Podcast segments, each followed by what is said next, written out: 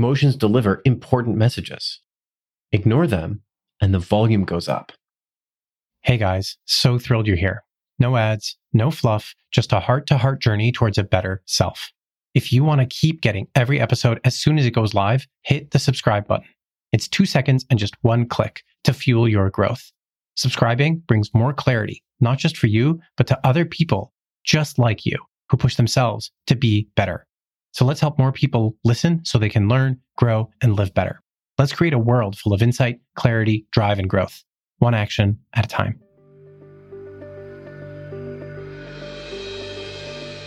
Welcome to the Business Couch with Dr. Yishai, where we talk about applying high leverage psychology in your business and life.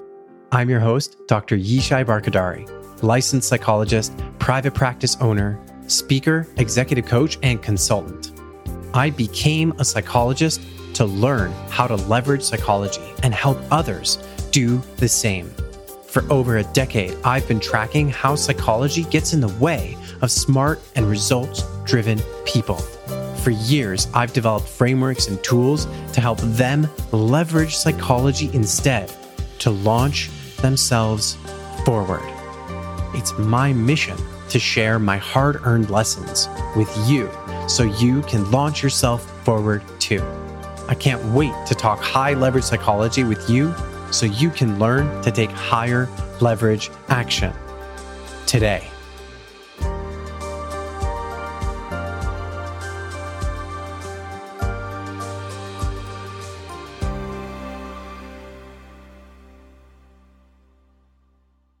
Let's talk high leverage psychology.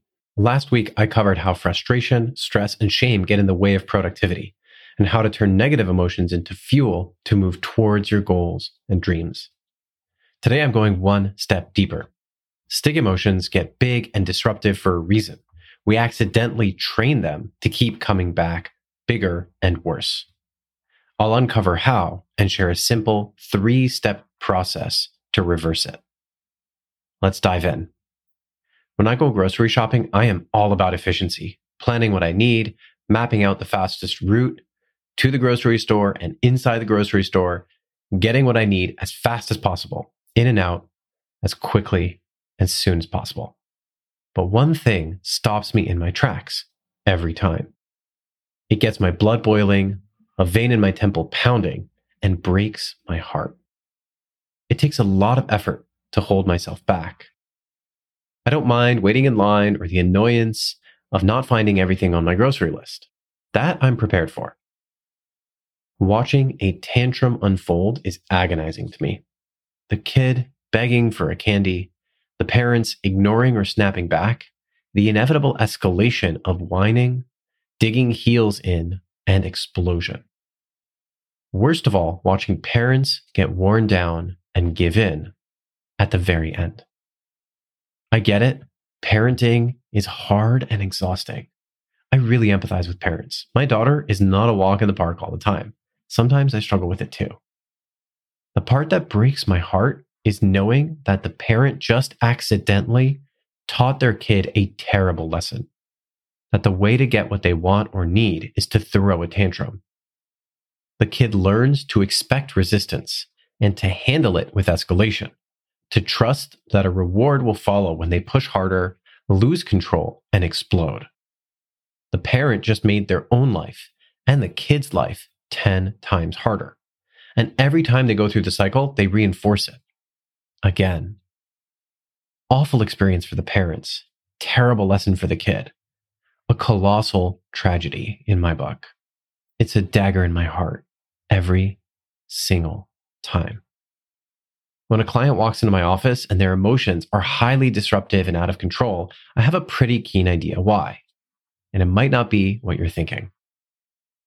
Highly disruptive means 8, 9, or 10 out of 10. It looks like explosive anger, crippling anxiety, or stress. Productivity, crushing perfectionism, or imposter syndrome. Like clockwork, one of the first things I pay attention to is how they trained their disruptive emotion to escalate. And no, it's not always the parent's fault. We don't have to spend weeks, months, or years rehashing or processing the past. What we need to do is to diagnose and reverse that process. First, let's clarify the cycle that makes emotions so disruptive. Then I'll share my favorite way to reverse the process in three simple steps.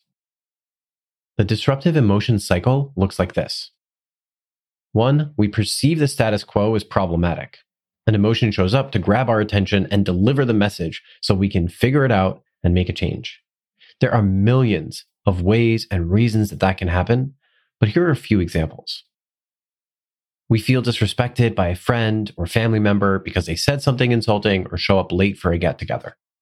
We feel frustrated at work because we find ourselves blocked from making progress. We act in ways that are misaligned with our values or the values of people around us that we care about. We waste an entire day without doing work or we treat someone unkindly. Two, we react to the discomfort by dismissing, minimizing, ignoring, or distracting ourselves. Instead of listening, we push it away. This is where procrastination, doom scrolling, and a thousand other forms of distraction kick in. Pick your poison. It really doesn't matter which one. Three, we temporarily feel relief because we're not being bombarded with the negative emotion while we are distracting ourselves the relief reinforces the decision to distract from the emotions. And that leads to four. The emotion comes back bigger because it's got one job to deliver the message and make sure we do something about it. We keep repeating steps two, three, and four, reacting to discomfort by dismissing or distracting ourselves. That temporary relief, which reinforces the distraction, and then the emotion keeps coming back bigger because it's still trying to do that job. That cycle, the longer we're in it, reinforces emotions to keep getting bigger and bigger and coming back over and over again. In other words, it's almost like we're training the emotion to be more disruptive, like the kid tantruming at the store. Most of my clients don't realize why it happens at first. Eventually, I help them recognize that disruptive emotions are just trying to get us to pay attention and make positive change. Negative emotions get a bad reputation because they can be uncomfortable or even miserable. So we run away from the discomfort instead of slowing down, listening, and decoding what they're trying to say. Often our brains and bodies only pay attention to a problematic situation because of the disruption of uncomfortable emotions. Emotions deliver important messages. Ignore them, and the volume goes up. Except in cases like SM. In most ways, she's an average woman. Three kids, a job, hobbies, except her amygdala was completely destroyed. The amygdala is a part of our brain that labels situations as potentially problematic or dangerous, and it triggers fear or anxiety in response. So, SM is, in one sense, fearless. It sounds great, right? Except she kept putting herself in danger, living in a dangerous neighborhood, walking alone at night through parks with sky high rates of violent crime, walking into the street, ignoring oncoming traffic. In fact, her history was full of dangerous, life threatening situations, and she seemed to be completely, blissfully unaware of them. Her doctors were astonished that she hadn't already died and they were very worried for her. She's able to feel all kinds of positive emotions, but kept taking unnecessary risks and putting her life in danger. Because not being able to recognize a threat meant she didn't pay attention or change her behavior in the face of danger. Some of her doctors worked very hard to help her learn to analyze whether a situation is dangerous, to protect herself. So, for the rest of us who aren't like SM, how do we get emotions like fear, frustration, or shame to turn the volume down? Before we get to the practical steps, there's one belief I need to address. It is the elephant in the room. I've been touching on it already, and maybe you've noticed. I don't really like the language of negative emotions because it assumes some emotions are bad. The logical conclusion is to get rid of them. Instead, I like to call them uncomfortable or disruptive emotions Sometimes I refer to them as stick emotions. Why? Because they show up to deliver difficult news, to have a tough conversation with ourselves, to grab our attention and shake us up, to make change. There are two ways of thinking about disruption. One is negative, messing with the status quo, and the other is positive, creating a shakeup for the better. Disruption in the New York subway system creates lots of problems for lots of people. But disruption in tech fundamentally changes how people, businesses, and industries operate. It gets rid of less efficient and effective habits and systems by replacing them with something much better. Now, what if most people believe disruptive emotions are like train delays, just creating problems and getting in the way? So they grumble, groan, and ignore them. And that only creates bigger problems because disruptive emotions are trying to shake up and replace bad habits, systems, and outcomes with much better ones.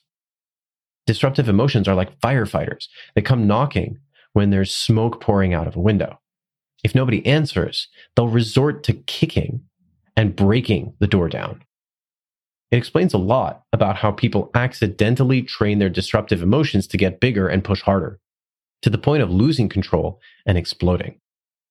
And it opens a whole new way of thinking and handling disruptive emotions, which is exactly what I help my clients learn to do. And that helps them reverse this training process. Real quick, remember the moment an insight here clicked for you? Let's spread more of those aha moments. And here's how you can do that right now and have my everlasting gratitude. Subscribe, rate, and review. It takes a minute, but it helps other people benefit from your light bulb moment. You can light up a complete stranger's day or a friend's in 60 seconds or less. It would mean the world to me because my mission is to help more people breeze through stress and frustration, overcome setbacks faster, and live their best lives. And more importantly, it can make a world of difference to someone on the verge of a life changing insight. Here's my favorite way to help my clients dial down the intensity of disruptive emotions in three simple steps tag, translate, and take action. Step one tag the disruptive emotion. It's so important to recognize and label it because otherwise we ignore or distract ourselves, which just leads to it coming back bigger. Try to catch it earlier instead of resisting because it will escalate and bust through the door like firefighters. Remember, disruptive emotions have a purpose to help you replace bad habits, systems, and outcomes with better ones. The next step is all about how to unlock the power of disruptive emotions, and it holds the key to helping them come down and not keep showing up bigger and bigger. So here's step two translate the emotion into a clear message. Decode what it's trying to get you to pay attention to and why. So you can focus on the important issue at hand. Remind yourself it wants something for you. It's not just chasing a candy bar, it's looking out for your best interests. Usually, disruptive emotions give us one of two messages. Either the status quo needs changing, whether that's an action, habit, a system, or an outcome, or your perception doesn't match reality, and that needs changing. Once you clarify which message it's delivering and how it's trying to get you to address or make that change, you're almost there. And that brings us right to step three take effective action. With that clarity, address it by making change in your action or your thinking. Think of it like this when a firefighter shows up, they don't just leave whenever, they'll keep going until the job is done because lives are at stake.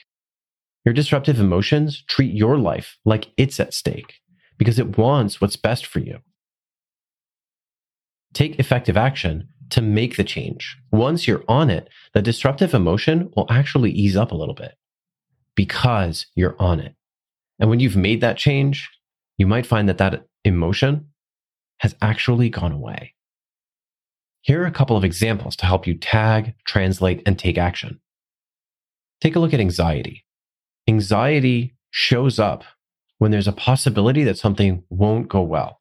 It's there to help us prepare so that we can reduce risk and increase the likelihood of a better outcome. When we avoid or delay and time goes by without addressing it, the anxiety is going to dial up because it's the reverse of what your anxiety is trying to help you do. So it's going to escalate. As another example, let's take a look at stress. Stress shows up when the stakes and the strain of a particular task or project or outcome or situation when it's really high. The whole point of stress is to help you gear up to pay attention and be ready for handling that and to jump to it. When we avoid or delay, we're not really expanding our ability or engaging our ability to shoulder and carry ourselves to success. So the stress is going to dial itself up. Remember, emotions are like messengers. They've got something important to show you. And like firefighters, they've got a job to do and they will not go away until it's done. When we try to delay or distract or ignore or push it away, it'll just keep hammering on the door until it breaks it down. The faster you tag, translate, and take effective action, the better, because the longer we take, the more disruptive emotions are going to turn up the volume. And the way to get better and faster at that is to practice. The more we do it, the easier it gets. The fastest way to make the biggest progress is with one on one guidance, with accountability and troubleshooting, which I love doing with my clients because watching their disruptive emotions become less disruptive is such a huge relief for them. It saves time, energy, and helps them be so much more productive. And because they become empowered to turn a liability, a problem, into an asset, into a solution, it gives them so much leverage. And when they're done, they have such an unfair advantage, which is something that I hope you can get from today's podcast. And on that note, I'll see you next week. The Business Couch with Dr. Yishai podcast is produced by Dr. Yishai and PodTech. Music by www.purple-planet.com. Dr. Yishai is a psychologist, but not your psychologist. The conversations and content of this podcast do not contain or create any psychology practice, diagnosis, or therapist patient relationship with the guest or listener.